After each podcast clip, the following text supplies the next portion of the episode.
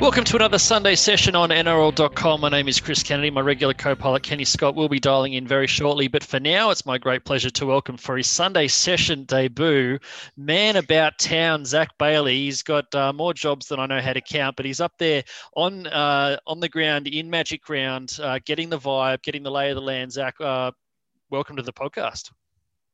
Chris, it's great to be with you, especially on a magical weekend that is Magic Round in the NRL.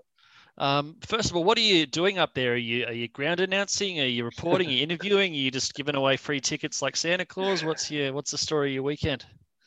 A bit of a bit of all of that. Um, early in the week, I was up here um, with my NRL.com hat on as a journalist, and then uh, over the weekend, I've been lucky enough to be out uh, as an MC on field, but trying my best to hype out the crowd. They don't really need too much help. They're all mm. pretty excited to be at uh, Suncorp Stadium across the three days and um, mate, the place is absolutely buzzing. So it's been great. Um, interviewed a, few legends, uh, Marcus Bai, who you know he's oh, wow. kind of been in the rugby league wilderness for a while. But I remember uh, growing up and watching some of the special stuff he did, and you know, and then you see the likes of Josh Addo-Carr and those guys playing for Melbourne, um, and you know, so it's just, even Ray Price for the Eels. So it's it's been a great weekend.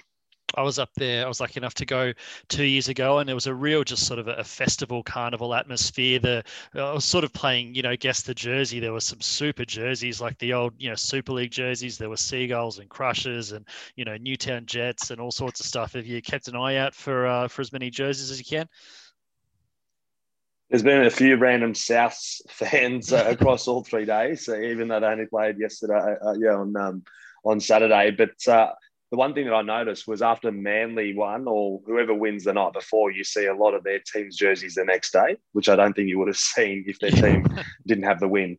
Um, a lot of the floral shirts have been getting around that the NRL has got. Um, and a lot of the ambassadors have been wearing those all weekend. But as you mentioned, there is a, just a, all the way from the city, all the way down Caxton Street, all the way into the precinct that has um, plenty of bars and plenty of activities out there for everyone. Um, joints buzzing. And I think Toby Rudolf said in a in an interview on radio on Saturday after the Sharks lost, um, he wants to do this two or three times a year. He thinks one in Brisbane, um, you know, one in Perth, one in New Zealand. Obviously, it's going to be tough, and logistically, that might may never happen. Um, but even from a, a player that lost. Uh, in, in a game that they probably should have won. He's just all for it. So it's great to see the players on board as well what have you made of the footy? I thought early on we might have uh, you know quite a few blowouts on our hands, but we've seen some crazy comebacks. You know, some some underdogs fighting pretty hard. There's been some uh, some good footy over the weekend. Yeah, some great footy. Uh, I think it was 43 tries across the first two games, the first five games of footy. So uh, not uh, not a good week for all the defensive coaches out there. Um, but it was good to see. And I mean, for a lot of the fans that have been here for the first time or early on as rugby league fans, you you want to see that. You want to see free flowing footy. Um, one of the the most gripping games was the Raiders against the Bulldogs. Given what was on the line for the Raiders, they went down to 11 men at one point. Jack White in the sin bin, then Josh Papali'i got sent off. The way they came back, Curtis Scott scoring in the in the right hand corner, and Ricky going absolutely bananas um, in the press box, and then Sebastian Kris sealed that win. That was pretty special because they're they were in a massive hole. They're in an even bigger hole if they lose six straight. A special moment um, in the early game on Sunday, the Eels uh, against the Warriors when Jakob Arthur scored. It was just special because I was sitting right near where the Jakob Arthur uh, fan club was, his parents, his grandparents. Uh, a lot of the junior rep guys had come up to watch him as well, and they went berserk. And then it cut to the big screen, and Brad Arthur. Um, he's normally got, got a, uh, a stern look on his face, but he was up fist pumping. A very special moment. It was just good to see, given we don't normally see that side of him.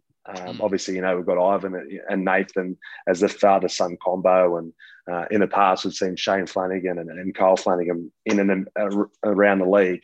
But that was a really special moment. And um, just Steve Allen, uh, the voice of rugby league, as he walked back, um, Jakob Arthur, and, and, said, you know, on debut, what a special moment for him. The crowd just went berserk. So they were two key moments uh, from the weekend. Yeah, super special moment. Obviously, plenty of attention around this uh, supposed crackdown on head contact. We've seen a variety of responses. A lot of the coaches have addressed it. Wayne Bennett gave one of the, um, you know, for a, a, gruff, taciturn old coach who can often wrap up a, a, press conference with three or four, you know, single word answers. He um, he was at his expansive best on, on Saturday night. There's been a lot of opinions. What's the what's the mood up there? What have you made of it all?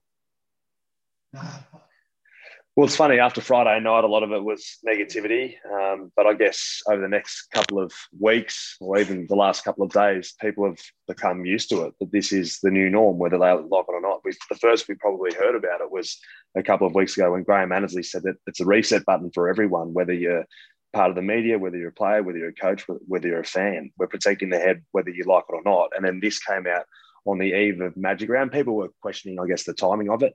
Um, whether you know the game should be celebrated this week and then have the crackdown next week. They decided to do it this week. And it's funny because, as you said, some of the smartest and sharpest minds of the brain, uh, brains in the game, have had their say on it. And I dare say Peter V'landys would have spoken to the likes of Wayne Bennett and Trent Robinson before they've had this crackdown, given they were part of the Project Apollo meetings last year when the game came back. Um, so I don't think what you know Peter V'landys has just gone and done this without speaking to some of those key men. Um, on the flip side, you know, Todd Payten saying last night, you know, he feels sorry for the fans, feels sorry for the players. Everyone you speak to has a different opinion. I will say this though, all the fans that on day one that were thinking, you know, what is this? By day three, they're standing every time there was close yeah. to a high shot. Everyone's standing up in the stands chanting "Sin bin, sin bin," like give him ten. So um, it actually brought the fans into it. They're hoping yeah. the opposition team gets reduced to 10 or, uh, you know, 12 or 11 men. I sort of found a bit of that myself. The the first game, I think we had eight sin bins in the first two games, and I was sort of like, oh, this seems a bit over the top. Then as the weekend went on, and you know the players adapted very quickly, and then it's you know we're only really seeing the sin bins for the high shots, and I'm I was a bit the same. Every time there's high contact, I'm like, well, are we go? Are we going to go? Like, where's the where's the sin bin? And then obviously we've seen, um, you know, didn't take too long in the, the second Sunday game for Josh McGuire to get sin bin, and then um, it looks like Ryan Papenhuyzen taken out of the game, and Tyrell Fuimaono uh, sent off. So you know, it's, uh, certainly a, a, change for the game. But as I think Bennett and Robinson both said, it's just a change that needs to happen. You've got to protect their head, and um, we'll get the balance right in terms of um, you know what what is a bin and what's not and, and how sort of uh, pedantic they are but um, it's probably just been a necessary change that's been coming for a while. And Graham Annesley's also said publicly that this has been in the works for a, a, number of weeks. It's not something they just sprung on the eve of magic round on a whim. It's been um, in the pipelines for, for most of the year and basically got approved I think two or three weeks ago. And it's just this is just how the timing sort of worked out Yeah, one hundred percent. And and as uh, you know, those guys have said, like Wayne Bennett said, that you know there was a shoulder charge once in our game, but you don't see it very often now. You see a couple of them, but then you know, that they're not as you know they're few and far between like from what they used to be. Um, players don't punch anymore because they know they're not allowed to, and if they do, they get suspended for a few weeks. I think if you ask Josh Papali'i next time he goes in to put one of those shots on, whether he'll be more cautious and get a little bit lower and not be as lazy or however whatever you want to call it, I, I, guarantee you he'll do it because not only does he want to let his team down when he gets sent off for that game, but he doesn't want to miss two or three weeks of footy. You know, if it's a week later, he misses Origin. You know, if he doesn't take the early plea, things like that. So there's a lot on the line for these players, and everyone has to get used to it, whether we like it or not. It's uh, massively appreciate your time. I know you've got uh, places to be. Any final thoughts before we let you go from your uh, Sunday session debut? Uh, bring on 2022 version of Magic Rounds, and I'm with Toby Rudolf. Let's have more of them um, throughout the year.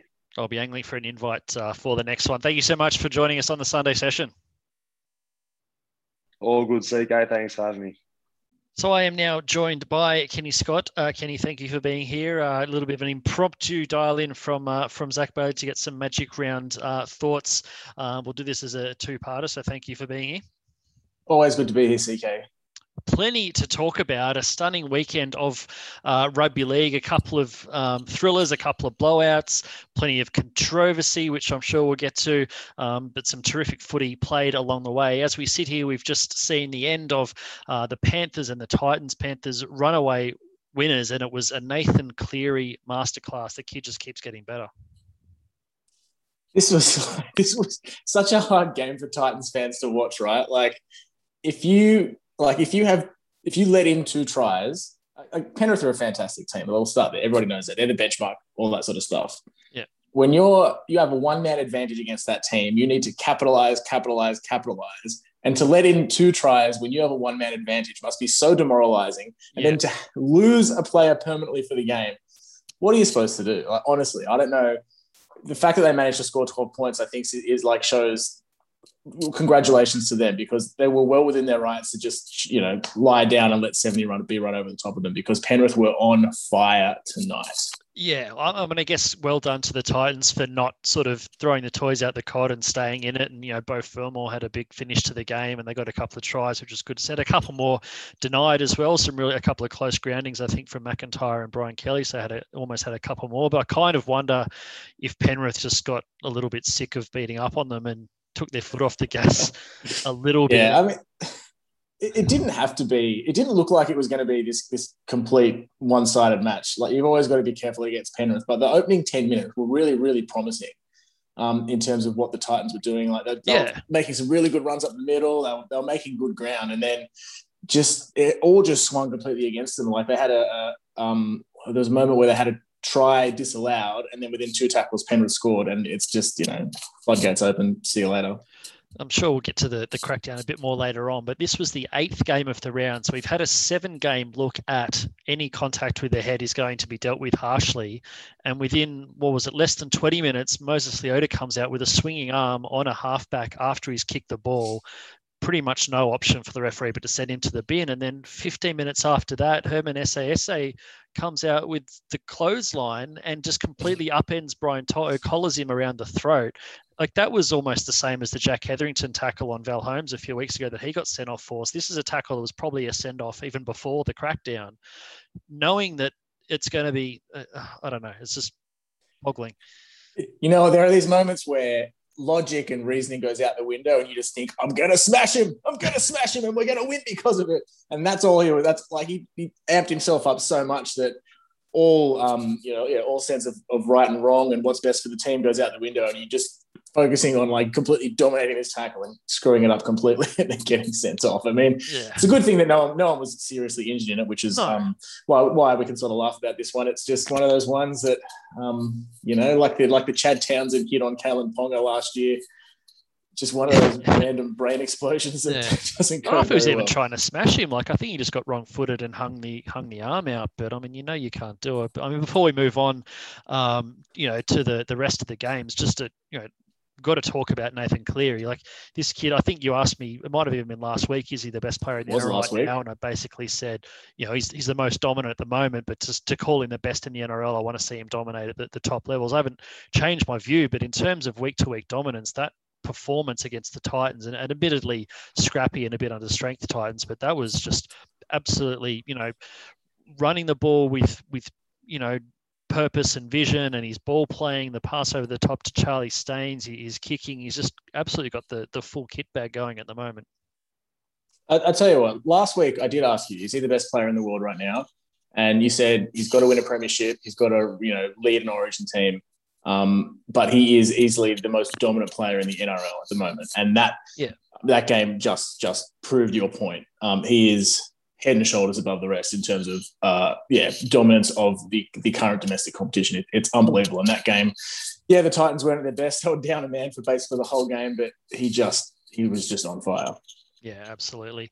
Um, the previous game on Sunday, the middle of the, the triple header, the Storm 44 points to 18 over the Dragons, um, was quite close for a, a fair bit of this. The Storm obviously very under strength, missing Harry Grant, missing Cameron Munster, missing Brandon Smith, and then um, Ryan Papenhuyzen makes his welcome return from injury, and he gets collared high by Tyrell, Tyrell Fuimaono pretty early on in this one. This was a, a nasty one. I, I really hate seeing players, you know, stay down or, or stretch it off. Apparently, um, the good news is Papenhuyzen's been cleared of anything sort of structural, any sort of, um, you know, fractures or any spinal issues or whatever. But obviously, uh, you know, very clearly concussed and a chance of missing a, game next week. So nasty scenes there, but but otherwise, just a really dominant performance from Melbourne. this was like I, I talk about a game of what could have been because if there was ever a time to beat Melbourne, Like mm. this was it. Like as you said, a host of talent on the side sidelines. Grant Smith, Munster. Um, the Dragons were playing so well. You could tell they came to play and they came to really take the game to Melbourne because they were like it was really even, I suppose, for, for most of that of that first half. Like you could tell the Dragons had a game plan, spread the ball early, test Mel- like test Melbourne down the edges and all that sort of stuff. And McGuire gives away a sin binning. I mean, I yeah. think that's probably the way McGuire plays. He's really, really aggressive, and I think him he's probably going to be one of the players that attracts more sin bins or um, reports than than most, unless he really changes the way he plays.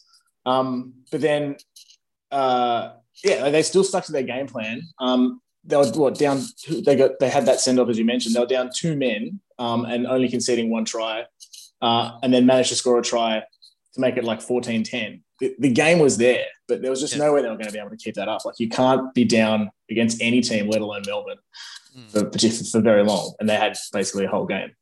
Yeah, well, like you said, Tyrell was sent before McGuire was back from his sin bin, so it was 13 on 11 for a bit, and actually handled that period quite well. Again, like you said, and um, I thought uh, Matt Dufty did some really nice stuff. Um, you know, a guy who's having a really good season. Mika Ravalawa, a, hat trick. I'm pretty sure his first hat trick at NRL level. That there were some nice pieces of this game from the Dragons. They they did score four tries in the end, but um, yeah, I mean, guess you know, having a, a one-man deficit for the whole last 65 minutes of the game was um, was always going to be painful for them. And I guess we've got to give some credit. I mean, Jahrome Hughes having an absolutely stunning season, but Nicho Hynes, who's not even in Melbourne's best 17 at full strength, just having an absolute sensational time of it with with Papenhuyzen out, and then again today filling in at the back. Is Nicho Hynes the new Papenhuyzen in that this is exactly yeah. this is Papenhuyzen's journey to, to where he is at the moment. He was third string halfback, I think, and then got a couple of chances, became like a, um, a, a, bench player, et cetera, et cetera, and started doing wonderful, amazing things. And now he's starting starting half uh, fullback, arguably one of the best fullbacks in the game. Uh, and Nicho Hynes, he just, you know, this was his chance. Pap's out, and the rest of the stars are out. You got to stand up. People are already taking notice of him, and he was everywhere in that match. He's going to, like, all throughout the TV commentary, all they kept saying was he's off contract at the end of this year. You know, every every single thing he does, he just adds another zero to that asking price. He's going to be in demand, that's for sure. Yeah, I finished up officially with uh, three try assists, but I don't think that even captures his uh, his impact on this game. He was he was magnificent. Where to now for the Dragons? I mean, you know, some really disappointing pieces of ill discipline made it hard for them at the start of this this game. But other than a, a few nice pieces of play from um, you know, Dufty in particular, and then a couple of nice bits from Hunt and, and Ravalawa, was you know fairly disappointing across the board like were they were they disappointing? I think like you, you shouldn't play you shouldn't play hypotheticals, but you know, had they not been down a man for most of the game, I, I honestly think they potentially could have won this match. Um, like you could tell they came, like I said before, like with a specific plan, and it seemed to have been working. And I really think they took Melbourne by surprise. And I think I, I, there's a lot of things that the Dragons we'll call, you know, after Magic Weekend, we'll say we're in Magic Round. Sorry, we're in the new world, and I think there's a lot of things that the Dragons are going to have to work on in this new world with uh, tack- tackling techniques. I know they got done for a couple of hip drops, um, which aren't yeah. aren't head high, but they're still they're still you know everyone's cracking down on dangerous uh, and illegal tackling techniques. So um, they both got put on report. You know, McGuire probably was close to getting his sin bin a second time as well. There's that sort of stuff. I think they need yeah. to they'll they'll have to really work on. But other than that, I still reckon they can take a, a lot out of this game. Um, because yeah, had they had they not had that massive disadvantage for 65 minutes, it could have it could have gone another way. Yeah, for sure. Um, the earlier Sunday game ended up 34 to 18. The Eels over the Warriors. This is a strange old game. The first 20 minutes, the Warriors were diabolical and the Eels were absolutely white hot. Mitch Moses had the ball on a string, um, setting up tries and pretty much doing whatever he wanted. And then um, games sort of started to get a bit scrappy, and then it got away from Parra a bit. Warriors got back into it. I think they they scored the only try in that second 20 minutes um, of the first half, and then looked like Eels were pulling away early in the second half, and then it's pretty much all Warriors for the next 20 minutes until. Um, Jakey Arthur, the coach's son, put his stamp on the uh, on the match right at the end. A, a real fairy tale moment for the the kid in his debut. Yeah, good for him. It's, it's always going to be tough when you when you're uh, when you're the coach's son and you get brought into the team. There's a, a million Simpsons references that we could use to um, to, to go around that. But um, yeah, it was like you said, it was it was a weird game. Like it just it speaks so much about momentum. Like it's a really funny thing. It's a it's it's so obvious when it's with a particular team, and it's really interesting when it starts to swing because, like you said, first half it was just Parramatta all over the place. The Warriors couldn't even get the ball. When they did, they dropped it. I think they completed like two out of they were fifty percent at one point, two out of four, and that would have been about fifteen minutes in. So, um, you know, possession was like 70-30. They were just you know, all they were doing was defending. And the, you know, Parramatta dominated on that. They're going at 24 0 at halftime, something something like that. Um, 24 6 at halftime, but they were up 24 0. Yeah. Um, and then that's the first part of the second half. It was kind of like the momentum sort of evened out. Nothing was really going on. I think the Parramatta were probably hoping they could just put the cue in the rack. The Warriors, I don't really think, think they had an, an idea how they're going to try and swing this game around. And then, like you said, it just it all became Warriors for like a good 20 minute period. They were really coming home strong and it was setting up for such a really, like a really spectacular finish. But I think it's just all that extra defense that the Warriors had to do in the first half really drained them because when they had in that period of, of, of, dominance where momentum was with them, they had these opportunities right in the Eels red zone and they just failed to capitalize on that. I, I, I reckon they were just so fatigued. Um, they weren't, they weren't tactical. They weren't they weren't very good with their tactics. They weren't um, they, they weren't aggressive enough. With their um, fifth tackle options there. Then I think that again had that gone the other way, had they not been so tired, potentially they could have gone in to win that game. But it was um, it was pretty fun to watch. And yeah, Brad Arthur's son right at the end. Yeah, that's a real feel good story. Yeah, I was um, talking about the Warriors a bit more in a second, but just on Brad Arthur, I was um, I've done a couple of bits of um, getting a crack at commentating some schoolboys cup games, and I um, commentated a game last year, roughly this time last year. Uh, Jake Arthur was playing for um, Patrician Brothers Blacktown, uh, guided them to a big win over St Dominic's College. Um, and I obviously knew he was Brad Arthur's son. He was, um, but I mean, there were 15 year olds on the field in this game. I think um, you know, it was mostly sort of 16, 17 year olds, and he might have, I think he might have been 17 at the time, whatever he was, but sort of looked a bit, you know, class above in the schoolboys game. He set up a, a try and he, you know, defended really reliably. Quite a big lad for a, a halfback, but it just incredible that 12 months on from you know being in a schoolboys cup game he's making his nrl debut and scoring the, the match winning try like you know it's i don't want to say it's a, a, quick rise because he's been around that eels squad he's been doing pre-seasons with them since he was 12 and he's been beating almost everyone except clint gutherson since he was about 15 so he's obviously an incredibly mm-hmm. you know dedicated disciplined you know hardworking young man but it's yeah it still seems pretty quick to go from you know schoolboys cup 12 months ago to winning nrl games this weekend. Well, I mean, it's, it's like the, it was all the talk was the, the trouble that Brad Arthur was having in basically not selecting him because he, you know, he famously said the only reason I could think I really could think of to not select him was his last name. Like he's yeah. he's doing that well and he, he deserves his spot. And you could also tell that he didn't want to like he had a team first mentality and his first um and Ryan Matterson's first try Brad Arthur Brad Arthur um, Jack Arthur. He, Jack Arthur. Uh, Brad Arthur's son could have scored the try himself. It was wide open, but you know, maybe 85% chance he gets it, 100% chance the man on his outside gets it, so he gives the ball. Um, yeah. And I think that just showed you know, his, his level headedness, and obviously he deserves his spot.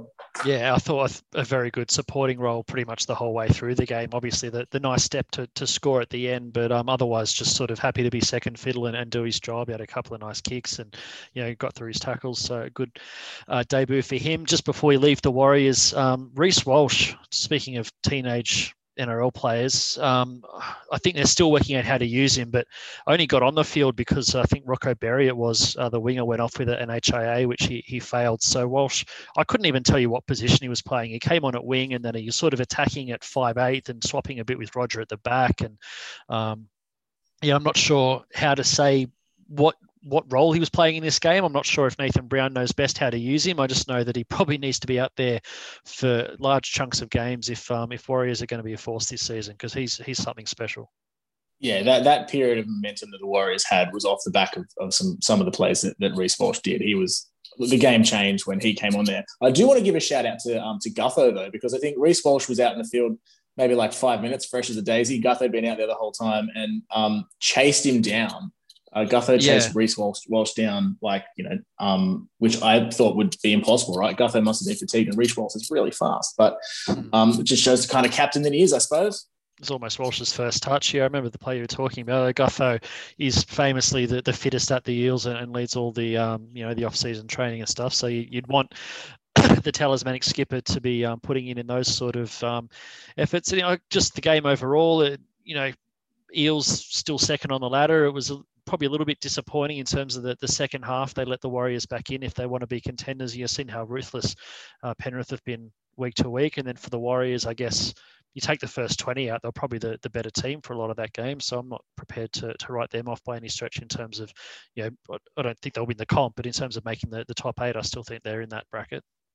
Well, I think you, you raise a, a, good point, right? So like there, there's a there's probably only two teams you can write off, I would say, which is the Bulldogs and the Broncos. The Tigers are probably hanging on by a thread, but then above them, it's it's you know, and even if they string a couple of rings together as well, like it's really anybody outside of that top four could make a real, um, you know, could be up there as a contender. Again, probably not going to make the grand final, but could definitely um, set their sights on making the top eight.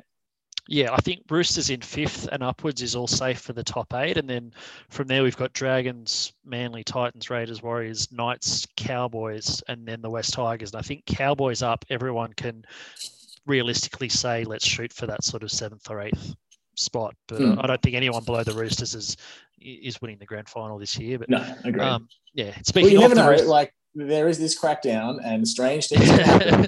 you know, you could get three people sent off in a game, and there you go. Yeah, you might need three people sent off for twelve weeks for a from a few of the top Actually, teams. Yeah. that raises an interesting point. Like, like this is not going to happen right? But what's the what's the minimum number of players you need to be able to have on the field at any one time for a, a game to not be called off? Like if you had three players sent off would the game have to be forfeited oh, there is a rule for this and i think it might be nine i think if it gets to 13 or 9 it might be called off I don't want don't quote me on it, even though we're on a podcast, so I'm able to be quoted on it. Um, I think I feel like it might be 13 or nine. I'd have to double check. I'm right. going to do it midstream, but um, yeah, there is a, a, rule around it. But I, I, don't think we'll get to that point. I think the um, no, I don't think so either. But it's it's interesting to know. Yeah. Um, speaking of the Roosters, as we were a minute ago, they um, they won 30, 30 to 16 against the Cowboys on Saturday night. Um, probably did it reasonably comfortably in the end, but um, yeah, Cowboys certainly showed plenty of fight. It was pretty much just a, a monster second half from James Tedesco that, that dragged the Roosters over the line in this one. Uh, Roosters up 18 0. I would have thought, yeah, you can put your house on it. Like Roosters are going to run away with this. And then the Cowboys, like, good for them. They've shown so much improvement since, you know, those first two or three rounds this year where they just looked like they were going to have a horrible time. I think Val Holmes has really found his like found his feet and sort of knows how he's supposed to be playing in that team. He had he had an excellent game. Um, you know, they, they brought it up to what 18, 16. And at that point, if you looked at the body language after the Cowboys scored their last try, um, to make it to, to get up to 16 points. The body language of the Roosters really looked like they actually were going to be in trouble here. Like this was mm. this was going to be a, a tough game, and it all like it all changed on that penalty goal miss from Val Holmes to level the scores. After that, it sort of seemed like things just didn't really go their way after that, and the Roosters, like you said, sort of ran away and. Um, James Tedesco had a massive, massive second half to really drag the team over the line. But I think it's it probably says more about the Roosters than it does the Cowboys. And that, like, the Roosters are maybe not this year because they've got a, a, a, fair amount of injuries, but they're a you know a top echelon team. But they seem to have this habit of getting in front and then kind of just sort of like falling behind and getting a bit loose. And and they usually always manage to get their way out of it. But they, you know, it just seems like for a team that is as you know got such a strong culture and is well drilled and well disciplined like they are, it's just an odd thing for them to continually be doing. Um, like I said, they've probably got a lot of like injuries would have something to do with it, but um, this was a game where it could have gone to the Cowboys had um, uh, you know had they leveled the score. Actually, again, I'm, I'm talking hypotheticals. I shouldn't do that.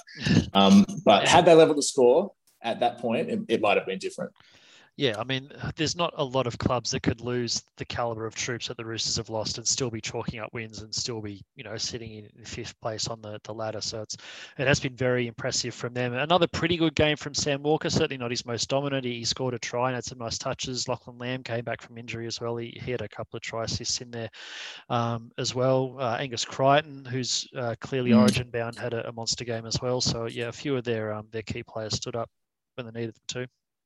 Yeah, Sam Walker great, uh, like decent game, but got showed up a couple of times defensively. But we, all, you know, when you're like he says, when you're the skinny white kid on an NRL field, they're always going to Yeah. aim for you, and that's just the way it goes. There's there was one thing that happened in this game um, that as it happened, I was like, I'm going to have to ask CK to, to explain this one to me because I didn't quite get it. And I'm hoping that you noticed it and that you, you knew what happened. If you didn't, we can just move on. But there was a moment where Tedesco was hit illegally and that incident went on report. He came off only to be Yeah. brought back on. And I know, I think the Roosters sort of gamed the system a bit to get a free interchange out of it. I'm not Yeah. saying how dare they, like if that's the rules, that's the rules. But I didn't really understand what had happened. Do you know what happened? I do. It's actually happened quite a few times this year. There was one, the Storm did it well, earlier in the season when Munster was fouled and he went off and came straight back on. It actually happened in the last game when Brian To'o was hit um, just by, just before halftime by Herman Ese'ese as well. He went off and came back on as well. So basically, when there is foul play, um, you get a free interchange, but you also get a free interchange to come back on. So basically they use the free interchange to take Tedesco off and get a fresh forward on. And then straight away they bring Tedesco back with the free interchange and take the tied forward off. So it's basically bringing on a fresh forward for Uh-huh. a tied Yeah, forward. gotcha. And but I, I want to say most clubs have done that at some point this year. Yeah. Like I said, Penrith did it this round. Um, I think there was another one this round as well that I can't remember. And um, you know the Storm got attention for it because people like slinging mud at the Storm, but they're any they're far from being the only team that, that does it. It's you know pretty much all teams do it. So that's basically how it works. The foul play free interchange off and then on. If the player is actually physically okay and doesn't need any assessment, you can just get him off for 10 seconds, bring him back on, and um, Yeah. just use it to, to swap your forwards around. Um, moving on to the previous Saturday game, the Sharks and the Rabbitohs, uh, 32-22. South ended up winning this one. I think quite a few of us, and, and probably myself included, were, were tipping a big bounce back from the Rabbitohs and probably a, a big win over the, the Sharks. Didn't quite pan out that way. Um, both these teams obviously lost by huge margins last week, but um, Rabbitohs still missing obviously some uh, some key players weren't able to um, you know to put the Sharks away. But it's you know pretty much desperation stakes for Cronulla now down in 14th uh, ahead of only the, the Dogs and the Bulldogs, whereas Souths, you know, with, with troops to come back are still sitting in the top four. Yeah, this was um yeah, like you said, a bounce back factor game, right? So both both teams coming off epic losses. One of them's going to have to bounce back in a huge way. It's probably never going to be the Sharks. It's probably not going to be the Sharks this year because of what they're going through and all that sort of stuff. So you would expect South to come back in a big way, and they did come back in a big way for about twenty minutes to half an hour, and then it all just sort of came to a, a screeching halt, which I found um, just odd. Like that's not really how how South go about things. Um, they went into halftime relatively comfortable, but then that, like the first half of the second half, like dare I say, it was kind of boring. Like there wasn't really much going on, and I think, um, like when the crowd breaks into a giant Mexican wave at a football game, not during, not in between a football game, not at halftime of a football game, during a football game, it usually means there's not that much action happening on the Yeah. field, and I think it was entertaining to watch that Mexican wave, sure, but it, it just meant the, the game had sort of ground down to a halt. It was, um, yeah, a bit weird that way. And then um, and when Aaron Woods made it, what, 20 to 12, then it sort of, the game kicked, kicked back into gear and it started getting really exciting and, and frantic again. Um, but yeah, like the Sharks, they're just, I don't know what they're going to do for the rest of the year. Like, I don't want to say it's a write off year, but they'll, then, you know, I don't think they're any chance of making the finals. They're obviously going through some sort of rebuild. Um, it's going to be a tough one for them to take positives out of because you don't know who's going to be there next year in Yeah. terms of like their core base because aren't they like they're all off contract, aren't they? We know Chad Townsend's moving on as well. Um, it's just going to be a yeah, they're just going to have to struggle to get to the end of this one, I think. But um, and Souths, yeah, I mean, it wasn't about bounce back game, but um, you know, at least they won. Yeah, my early highlight was a couple of sublime pieces of play from uh, Benji Marshall, who just continues to, to you know, roll back the wind back the clock and, and come up with, with big plays when needed. Um, playing in the, the halves at the moment with Latrell out and Cody at fullback. Um, my other highlight for this one was Wayne Bennett's press conference. Um, which I wasn't up there for Magic Round, but I was working, so I was watching the, the press conferences. And um, Wayne Bennett can be gruff and grumpy, and he can wrap up a presser in sort of 40 seconds with a couple of one word answers. Or if he wants to be, he can be very expansive. And he was hugely expansive on this one, talking about the current um, crackdown and, and the way that the game's going. And he really sort of made some good points. I mean, we're always going to talk about the crackdown. Let's break into it now. Um, why not? He made the point very strongly that we need to you know, address players being hit in the head. We don't want to get to a period in 10 or 15 or 20 or 50 years where, you know, there's all these legal cases and, you know, the, the game had a chance to stop this from happening and just went, no, we, you know, we're about hitting each other in the head. We're going to let it go. Um, he pointed to, to rugby and AFL, which are both very stringent on um, any head high contact, um, and basically said, you know, is everyone else wrong and we're right, sort of thing? or clearly not. So he very much backed the the crackdown, which I, I, sort of at the start of the probably the the first game or the first two games, there's eight sin bins. I was like, oh, this is a little bit silly. This is going to be a long weekend, but uh, I think this was the point I really turned around and went, yeah, this is an important thing for the game to do. And there's probably a couple over the weekend they were a bit overzealous. I think um, Lachlan Burr, who didn't do a lot wrong in that Tedesco tackle, was pretty unlucky to be sent. I thought Tyson Gamble and Jordan Riki probably paid the price for both of them having already done some foul play earlier in the game, and each of them it was their second offence rather than the individual incident being sin bin worthy. But most of the sin bins and send offs, I couldn't. The three send offs I think were send offs before the crackdown, and then I think there were 14 or 15, 14 sin bins. Other than that, a few were like for professional fouls, you know, repeat infringement type thing. Most of them were for illegal contact, and most of those I think warranted it. There were only a few that I thought were, were nitpicking, and and Bennett's only real complaint was about going back you know, four and five tackles in a set, slowing the game down for the bunker to pick something up that could probably be dealt with by the match review committee. And I thought that was probably a fair point as well. I don't really enjoy going back four and five plays when we've already moved on for something that's been missed. But other than that, I, just thought he made some terrific points.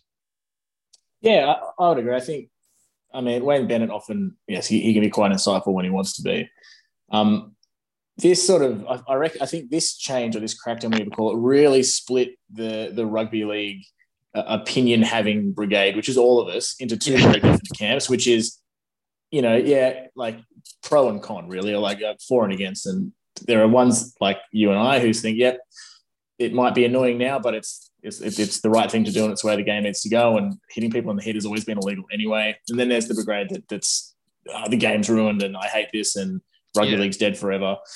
Um, and it's just for me, it's just a natural evolution of the game. And, and you know, it was the same thing that happened with punching, same thing that happened with uh, shoulder you know, the, charges, the, spear tackles, shoulder charges, spear tackles, like the brutality of the 70s and the 80s, like that was all taken out of the game because the game grew and expectations of, of safety grew and all that sort of stuff. And this is just the next iteration of it. Yeah, there's going to be some kinks in there, um, but it's it's all for betterment in the long in the long run. So, um, and I, I reckon most people, the people that are most upset, are the ones that had a sin bin go against their team. That's generally how any rugby league, like it's true. Like you get so upset when things don't go your way, but when a player on the opposing team gets sent off, you're like, yeah, that's right, cop that, you you you dirty player, and it's just that's just the way it goes. We live and die by the performance of our team. A, a, few people have pointed out to me, and Zach, when I spoke to him earlier, said the same thing: is that you know the first game or two, everyone's like, "Oh, what's this? What's going on?" And then by game three or four, any head-high contact, all the fans are like, "Off, off!" Like yeah. how quickly everyone got into it. Yeah, yeah. I love that that that that gesture. The referee like you know point uh, give him a like yeah. 10 fingers at the player and then points to the grandstand is just such an amazing like such a, a brilliant animation um, to happen. It's, it's it's good fun.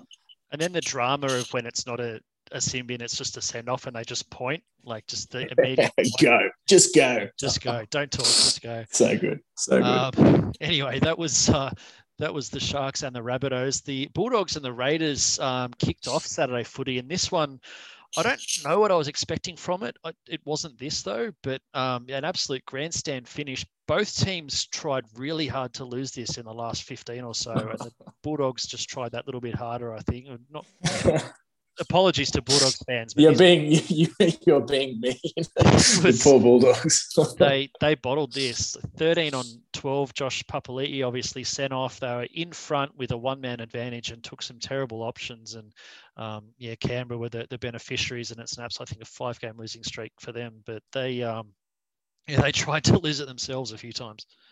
Yeah, like has there ever been a game that was so perfectly in one team's favor just come undone so quickly. Honestly, it was it was excruciating to watch. Really feel sorry for Trent Barrett because he's got a real battle on his hands. But for me, it just comes down to the Bulldogs halves. They like what are they going to do with, with their halves because they're not. It's not working. Like they didn't think Carl, Kyle Flanagan wasn't working, so he's been hooked and he got dropped. Whatever they served up this weekend didn't work, and that was the reason. Like I think that's the reason why they lost the game. Like same same story as always. When it came down to their, their fifth tackle options, they didn't really know what was going on. Panicked, got a bit desperate, didn't really seem to have any long term plan. And I, and I, think maybe it's just it's like you know hurtling down a, a, hill on a skateboard. You get the death wobbles. You're just like things are going too like yeah. things are suddenly going too fast, and you don't know what to do, and then you stack it. And, and that's what happened. I, I, I just it was just so disappointing because that was such a such a, the game was right there for them and they just bottled it completely. It's, um, I, I, yeah, I don't know what they do. They're gonna, I reckon they're gonna have to go to market with big money and, and buy like a name halfback um, to really settle that team because.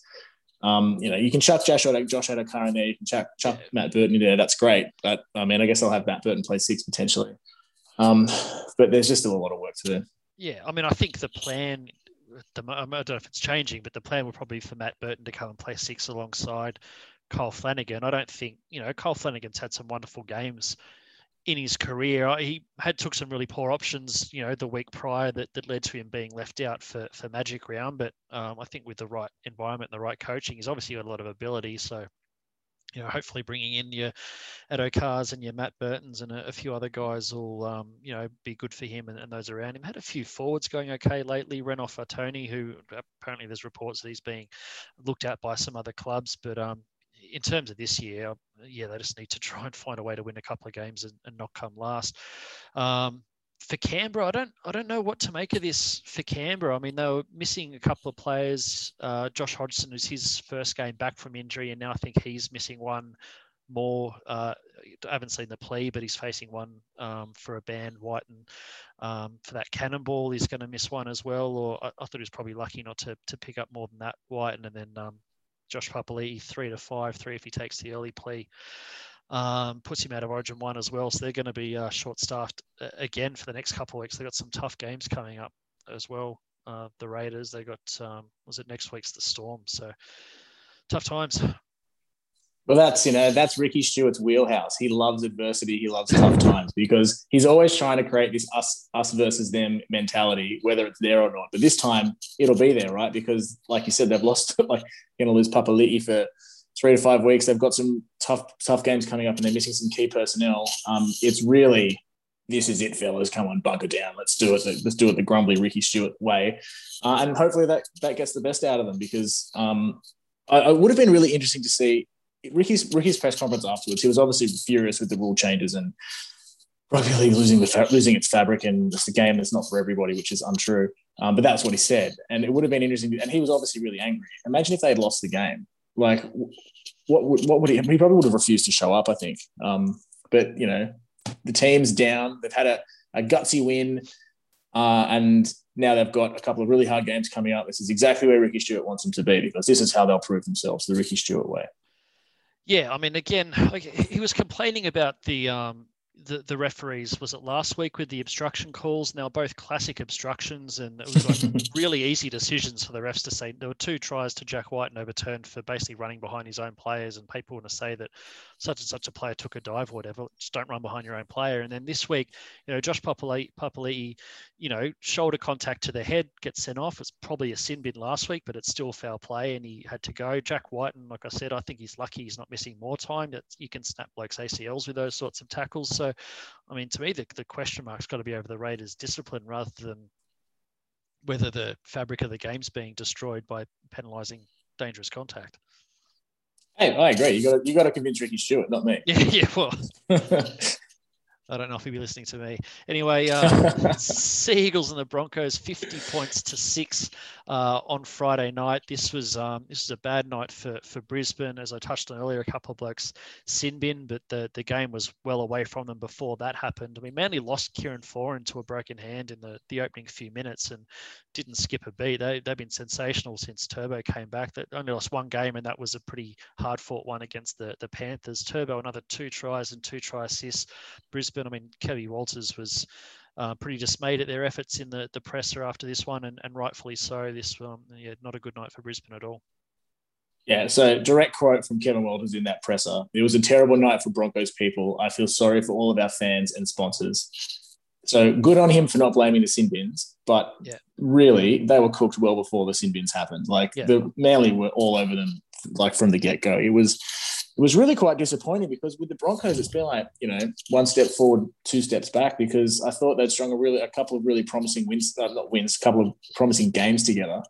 Um, like last week against the Cowboys, yeah, they didn't win, but it was a really really solid effort, and they showed improvement. But they just, I don't know, it's like they just forgot to forgot to turn up. Like, and I hate that saying, we didn't turn up, but it was just it was a terrible game, a really really terrible game from the Broncos. That, that they'll they'll be pretty upset about that one. And for Manly, what do you say? Everybody played amazing, like the whole team, and they were all, you know, they just had a really happy vibe about them. I think Reuben Garrick kicked like what eight from eight, something like that. They just yeah, everyone was miss. doing the right things. Yeah, it was just, like yeah. Where, and like, where did they come from? Because Manly were terrible. Manly were yeah. terrible, and it can't just be Tom Trbojevic. Like, it just cannot be the only reason. Something else has happened in that team, and maybe it's just maybe he's got this really infectious spirit, or I don't know. But they, from what what we saw um, this weekend to you know round one, different team. Yeah, I mean it's hard to without having you know we've all played a bit of sport in our time, but it, in terms of being in a professional sporting team environment, it's radically different to you know playing some park footy or some park cricket or whatever. So I don't know what it's like when you're in one of those high pressure bubbles. But that win, that 13-12 win over the Warriors, I think that was the game before Turbo came back. It was ugly and it was scrappy and they were probably a little bit lucky to win and um, you know both teams could have played a lot better. But sometimes that's all you need is just that you know that one win that one sort of team song that one boost in morale and then to get Turbo back after that and then for him to you know reinvigorate the team and then all of a sudden you know you've won two in a row you've completely forgotten about how bad you were going and then other teams are falling over in front of you and you're you know you, are off and running and, and that's all you need. Um, I, I think I mentioned on this podcast back when it happened. I think it was, was around four or five when um, when Panthers absolutely touched them up out there at, at Lotto Land, and um, the the journos that were there, we spoke to Kieran Foran after the game, and that interview that he gave, he mentioned four or five separate times about the the club being down on confidence. And oh, when you when you've got no confidence, this, and you know it's you know, hard when you've got no confidence to blah blah blah. And I just thought, you know, the body language wasn't good, and he just seemed really despondent. I'm like, how are these blokes going to get out of it? And you look at the way they're playing now, and they're you know high fiving and smiling, and everyone's having a great time, and um, everything's going right. It's it's just remarkable how quickly it changes. Yeah, in terms of uh, body language and attitude, they they look exactly the same as Penrith. Like we always do going on about how happy Penrith look. Those players are having a great time, enjoying playing with each other and for each other. It's exactly the same for Manly. And yeah, winning by 50, or of course, you're like you're going to be pretty happy. But even before they were up by that, like just just look, they're just in a really good space, and that's you know a credit to Des Hasler because you know for getting him there and I don't know what he's been doing, but they're just they just look like they're a team that is playing in, in that really good niche where you just everything's going well for you. You, you enjoy who you play with, you trust the people that you play with, and it just produces good results. Yeah, I mean they're up to seventh on the ladder now. They're once um, or level on points, but the, the Dragons are the team ahead of them. If those two play, teams played next week, I'd be tipping Manly to beat the Dragons. And um, the team they actually do play next week uh, is Parramatta, and I'm would not surprise me at all. It's at Bankwest, but would not surprise me at all if Manly win that game. Um, been some real sort of upsets between these two teams over the years, and some some ding dong battles. Of, um, I wouldn't want to pick a winner between those two at the moment either. That's a that is a high pressure game for Parramatta, and hardened Parramatta fans like yourself would say that they'll probably lose because of that. Absolutely. Um, obviously, be Manly just to be safe. Um, the first game of the round, you've been waiting all night for it. The Tigers 36 points to 18 over the Knights. Where's this been? Kenny, how good?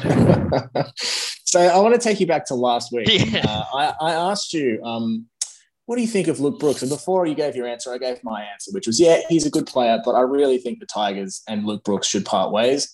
And you said um, you think Luke Brooks is a good player. He's just you know, halfback, there's always a lot of uh, pr- pressure and focus on a halfback. He probably gets undue praise when he does well and undue criticism when it, things don't go as well.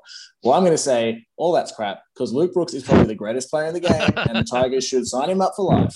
But seriously, um, it was an amazing game. But when when Michael Maguire dropped that team list of shifting Doueihi from five eight to centre, Madness. I thought he. I thought I was. What are you doing? Like, yeah. Doueihi's been the best player all year. He's the only thing keeping this team together, and you're moving him out. You know, like, are you just trying to spare poor old Luke's feelings? Like, what's going on here? Um, and I had no faith in Mbye um, at six either.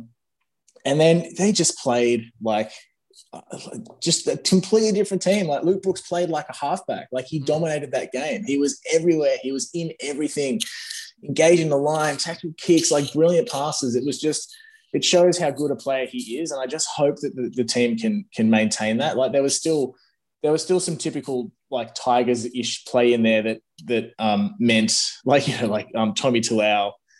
Uh, basically handing a try to Newcastle that only only wasn't scored because they managed to not knock like weird things like that. But there was also some amazing things that the Tigers did in that game. It's so unlike them. Like towards the end of the game, when it was not not the game wasn't over, but the Tigers were basically basically home.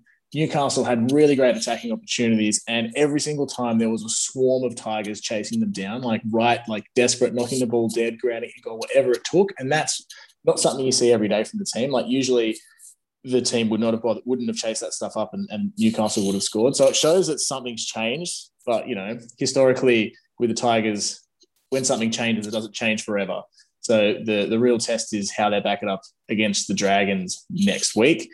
Um, and for poor old Newcastle, like it was always going to be tough without Ponga because I think they've grown.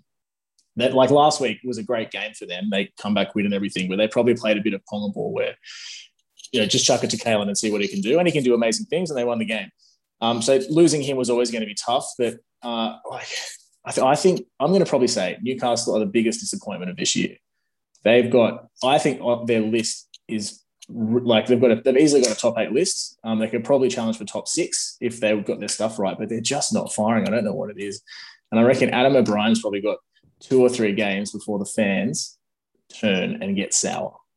Yeah, I mean, speaking about Adam O'Brien, people have sort of interpreted his press conferences deflecting blame away from himself, and he's come into a club with a, a losing culture and he doesn't know how to fix it. I, I listened to it and I thought he was being fairly like down on himself as him needing to fix it, not blaming other people for it. But you're right that they've underachieved massively. Actually, I mean, at risk of inciting another fan base in one podcast, I, I didn't have Newcastle in my eight this year. I thought they've got a really strong pack, but too many problems elsewhere. They've missed injury wise, it's, been a problem for them. I don't think they've seen Edrick Lee this year. Hymel Hunt's out again. So their backs have been particularly skinny, and then their halves have obviously been hit by uh, Pearce being out. I think Pearce being out's actually been massive for them. I think uh, mm. he's a guy that people sort of love to to bag, but he's a, a really key player for them. He's obviously, you know, experienced Premiership you know, premiership winning number seven. So of course he's key, but I don't think it's sort of been, I think it's been glossed over a bit just how much they're, they're missing him. And then Blake Green's out at the moment as well. So there's some huge outs for them, but